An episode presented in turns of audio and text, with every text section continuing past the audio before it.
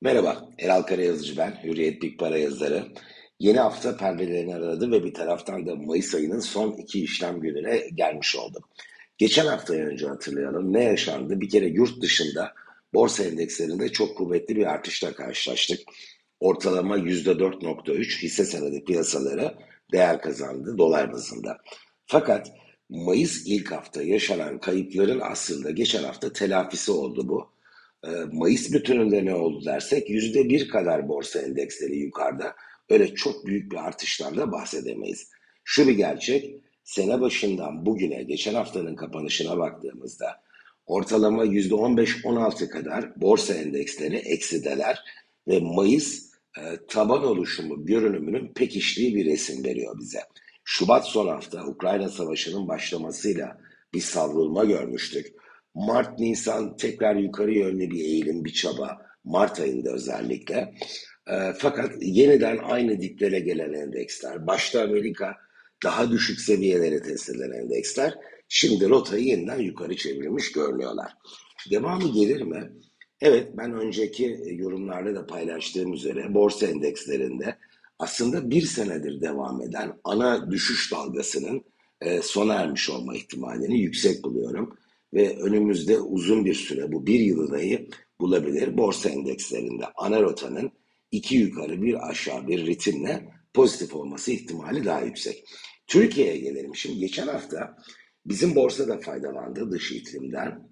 %2.8 Türk lirası bazında kaydettiği yükseliş oldu. Bir taraftan da döviz kurlarında artış var. Ee, Euro %3.5, dolar %2 kadar bir yükseliş yaşadı. Bu da Cuma günü saat 16'dan sonra yaşanan e, geri çekilmeye karşın kaydettikleri prim oldu. Son bir ayda ne oldu dersek e, dolar Türk lirası karşısında %9'luk bir yükselişe imza attı. Ki bu %21 olan 2022'nin 5 aylık bölümündeki toplam yükselişin yarıya yakınını oluşturuyor.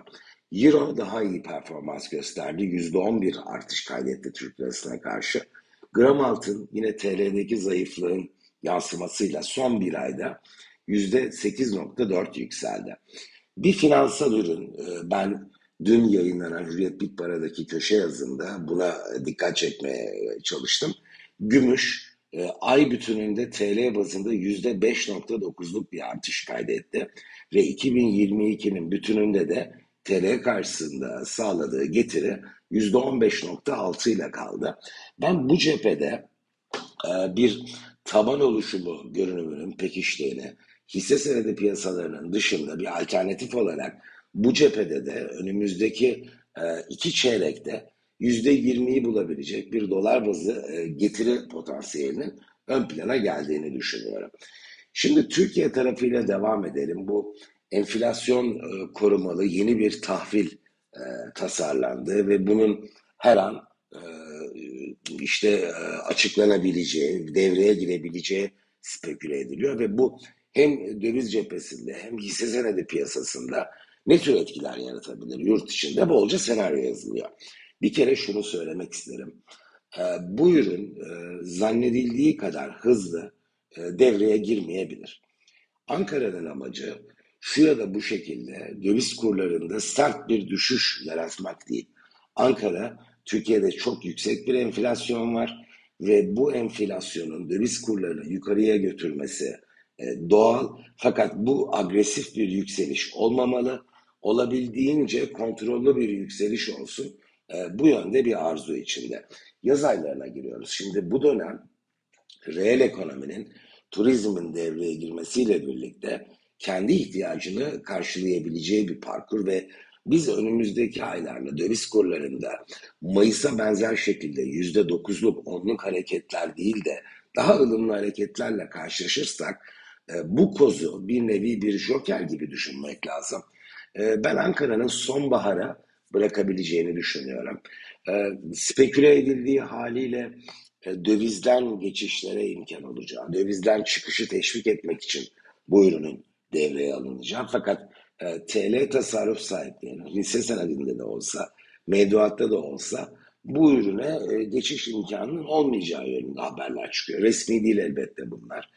Eğer e, bu ürün e, ben haklı çıkmazsam e, Ankara sonbaharı beklemez daha hızlı hamle yapar. Yaz aylarında bu ürünü açıklayacak olursa e, bir kere e, bunun e, borsa üzerinde etkisinin ben kısıtlı olacağını düşünüyorum. Çünkü hisse senedi satan bir yatırımcı TL cinsinden yaptığı tahsilatla bu ürüne geçiş imkanına sahip olmayacak.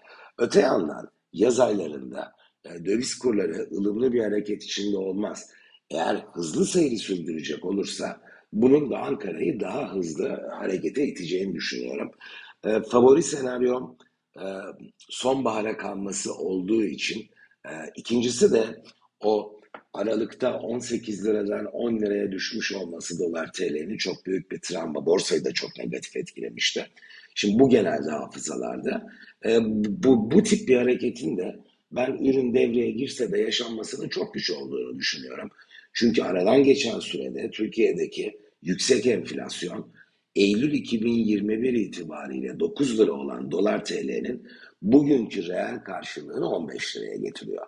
Bu değişen şartları da göz önüne alarak yatırım kararlarında bu ürünün ölçülü geçici hareketlere neden olabileceği ama çok büyük bir e, kalıcı değer değişimi, trend değişimi yaratmasının da güç olduğunu düşünerek e, karar almayı ben daha doğru buluyorum.